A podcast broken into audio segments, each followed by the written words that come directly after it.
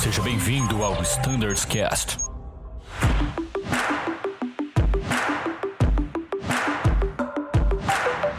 Fala pessoal, sejam todos bem-vindos ao Standards Cast e agora a gente vai continuar o bate-papo com o Paulo da Azul Conecta. Bora lá?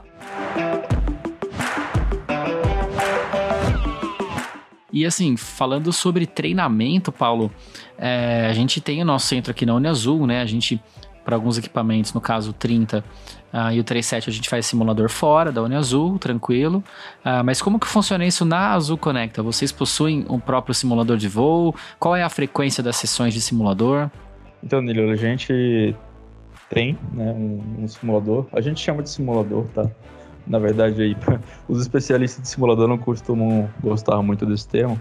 Ele é um ATD, que não é um Full Flight Simulator, né, igual a gente tem na Uniazul. Ele é um pouquinho diferente, devido a ele não conseguir representar 100% a aeronave em questão de performance, em questão de transmitir o feeling da aeronave para o piloto.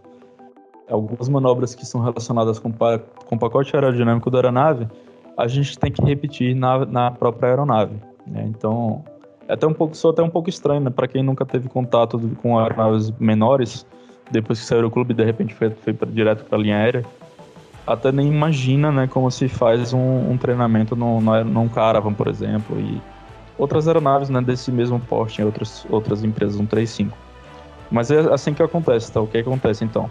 A gente tem um simulador, né, sessão de simulador a cada 6 meses aqui, sendo que é o periódico, né? Por exemplo, o piloto faz em janeiro o periódico dele, faz o treinamento em simulador de 3 dias, na sequência ele tem um treinamento de 2 horas na aeronave, né, no quarto dia, no caso, e depois ele tem um voo de check também na aeronave, tá? Então...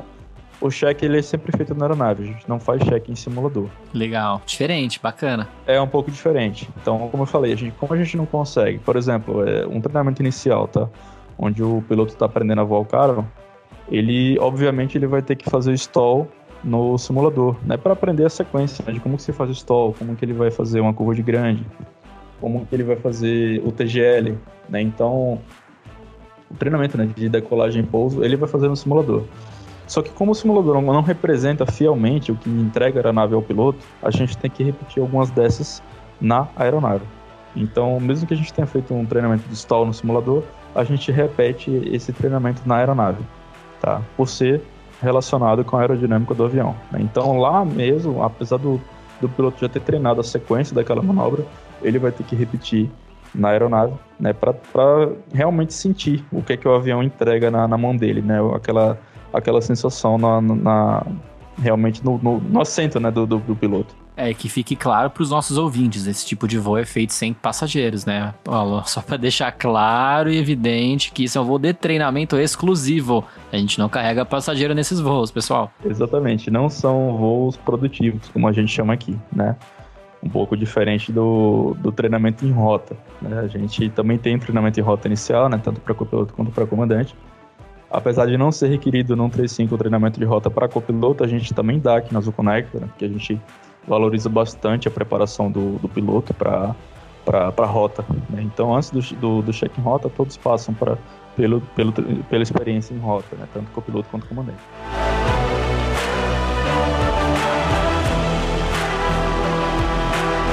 Só voltando ao raciocínio, então o tripulante ele fez o periódico no começo do ano, 6 meses após ele volta para fazer o loft.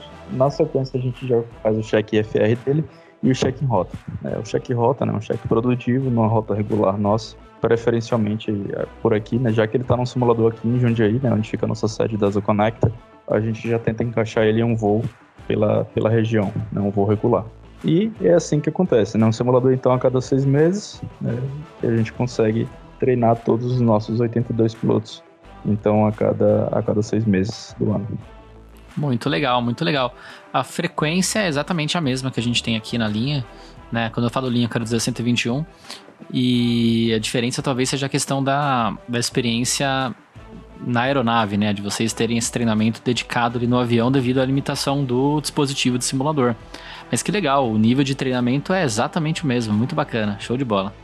Danilo, até aproveitando o gancho, né? A intenção nossa e de toda a liderança é aproximar o máximo possível o 135 do 121, né? Então, na verdade, antes da aquisição da Azul, a gente não tinha um treinamento de loft, né? A gente, claro, já tinha pensado nisso e tal, mas a gente só conseguiu solidificar esse processo após a aquisição. Antes, o nosso treinamento era a cada 12 meses. Então, hoje, com a Azul, a gente já conseguiu alinhar, né, mais este processo. Então, com o passar do tempo, cada vez mais os nossos processos vão se aproximar. É verdade. Um processo natural de alinhamento de estratégias e de como fazer as coisas, né? Muito bacana. E eu acho que a gente podia falar de um único assunto, o último assunto, que eu tenho certeza que interessa a todos os nossos ouvintes, que é sobre a aeronave que vocês operam, sobre o Caravan. O que você poderia dizer pra gente de características do Caravan, como velocidade, quantos passageiros vocês levam, qual é a autonomia de vocês? Então, Danilo, a gente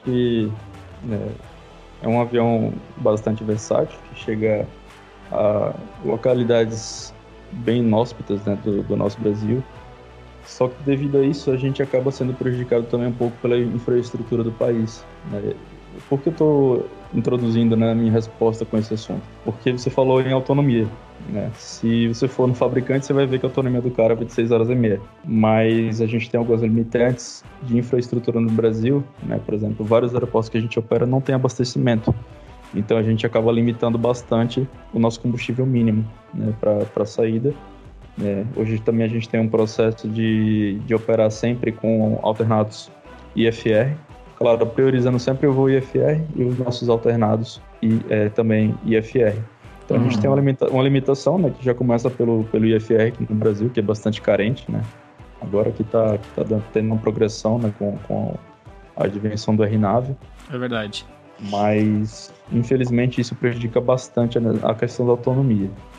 Então fica muito dependente, né, do peso que a gente esteja levando, inclusive algumas rotas, né, regulares aí da Azul Conecta, a gente não consegue transportar os 9 passageiros que cabem no Caravan. Então, tá adiantando, né? São 9 passageiros, tá, hoje, que a gente está certificado para transportar. Legal. O Caravan, em alguns países do mundo, ele é autorizado a levar até 14 passageiros. Isso depende muito da autoridade que certificou ele. Uhum. Mas o ANAC, né, ela segue sempre o FAA, e o FAA determinou que o Caravan está certificado para transportar 9. Então, aqui no Brasil, a gente transporta 9 passageiros. Velocidade de cruzeiro de 150 nós, tá bom. Legal. Só voltando um pouco na autonomia, né? A gente tem essa grande limitação, que é um pouco diferente do Airbus, do Embraer. Então, vocês não são tão afetados com a questão do peso, referente à autonomia e até referente também à disponibilidade de venda dos assentos. Então, dependendo aí do tanto que a gente tem que carregar de peso, né, e dependendo da localidade que a gente esteja voando, a nossa autonomia, ela cai bastante. Então, por exemplo, aqui no Sudeste, no sul do país, que a gente tem uma infraestrutura um pouco melhor, né, referente aos aeroportos, a gente acaba tendo uma autonomia maior, né, que 5 horas e meia, até porque tem muito aeródromo aqui IFR, né, na região, e também sempre com abastecimento de jet fuel. Uhum. Então, isso facilita bastante, né? Já localidades como o norte do país, que são um pouco carentes de infraestrutura aeroportuária, a gente acaba tendo uma limitação enorme, né, referente à autonomia do avião, disponibilidade de carga, disponibilidade de passageiro. Puxa vida, é uma pena, né? Porque vocês têm uma máquina fenomenal na mão de vocês e por conta de uma limitação de infraestrutura não consegue decolar full packs, por exemplo. É uma pena, mas na torcida a gente fica, né, para que cada vez mais a estrutura dos aeroportos, eles sejam cada vez mais incrementados com mais e mais serviços, né? Uma coisa tão simples como abastecimento de combustível jet fuel, né, faria tanta diferença na operação de vocês, né? Bastante, cara. A gente é muito carente de infraestrutura portuária no Brasil e, assim, eu acredito que a operação da Azul Conecta está demonstrando isso daí para as autoridades, né, para realmente demandar esse investimento, né, aeroportuário, tanto de procedimento de instrumento quanto de abastecimento também. E aí sim, a gente vai conseguir sempre voar com 9 packs, né, sempre voar com nossa cubagem, né, com peso dentro do envelope e atendendo todas as regiões do país. Legal, bacana. E uma pergunta final em relação ao avião. O Caravan, ele consegue ser modificado e usado como cargueiro também? Ao invés de transportar 9 packs, ele consegue carregar carga? Sim. Todos os nossos Caravans são quick change, né?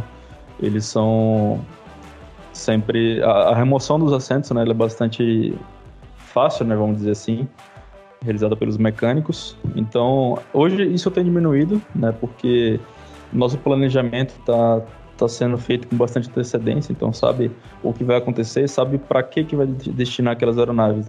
No mundo não regular é um pouco difícil fazer isso, porque de repente sai um fretamento de carga e o avião que você está ali configurado para fazer o transporte de passageiros, e aí nas pressas tem que fazer a remoção dos assentos para transformar o avião para cargueiro.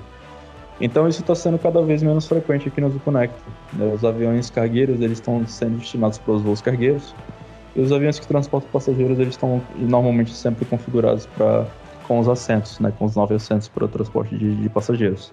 A gente também tem uma terceira configuração, Danilo, aqui no avião, que se chama Kombi, né? Então é um combinado de passageiro com voo de carga.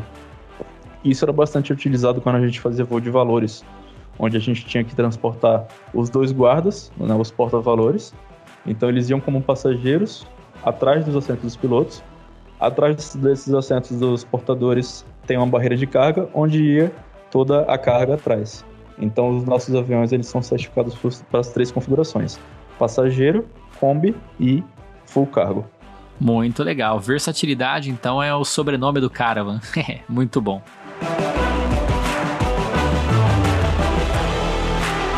Bem, o nosso tempo precisa se encerrar, porque o tempo está correndo mais rápido do que eu desejaria. A conversa está muito legal, mas a gente precisa parar por aqui por conta do nosso limite de tempo por episódio, Paulo. Mas assim, fica desde já o convite aqui público para que vocês voltem muitas e muitas outras vezes para conversar sobre a operação da Azul Conecta. Quem sabe a gente possa fazer um painel aqui com pilotos da Azul Conecta e trazer algum pessoal da rota também para discutir, debater sobre temas operacionais. Eu acho que vai ser muito enriquecedor e muito bom para ambos os lados, né? E é isso, eu queria passar a palavra para você, transmitir uma mensagem de consideração final para os nossos ouvintes. Bom, pessoal, primeiro, muito obrigado por estar ouvindo aqui esse episódio. É muito bom estar com vocês. Eu queria também colocar à disposição a Azul Conecta, nosso time aqui, para o que vocês necessitarem, tá? O pessoal aí do 121 que está nos ouvindo, né? Que é o maior público. Então, sintam-se à vontade para entrar em contato conosco, tá? Para o que a gente puder ajudar, a gente vai estar sempre à disposição. E, mais uma vez, muito obrigado Danilo. Tá? É um grande prazer, é uma honra para mim estar com pessoas como vocês, tá bom? Muito obrigado. Que isso, Paulo, a honra é toda nossa te receber, eu aprendo um pouquinho mais sobre a tua história e a gente conhecer os colegas da Azul Conecta. É isso aí, pessoal, então muito obrigado pela atenção de vocês que nos ouvem, fiquem atentos e ligados nos nossos outros episódios, temos muito conteúdo bacana por aí. Se você ainda não assistiu os episódios da RST Charlie do seu equipamento, você está perdendo tempo. Por quê? Porque o ciclo RST Charlie já começou nesse semestre e nós gravamos com todos os nossos equipamentos dicas dos nossos coordenadores de treinamento, instrutores e checadores de como você, piloto, pode se preparar melhor para essa sessão.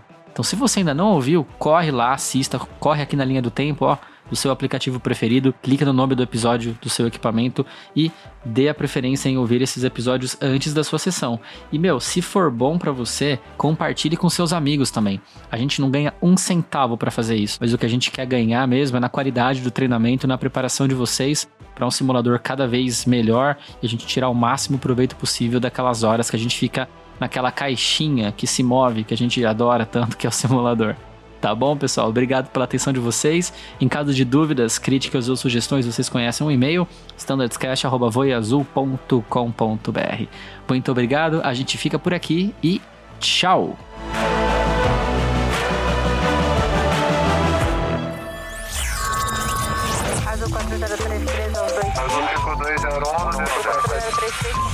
Você ouviu ao Standardscast.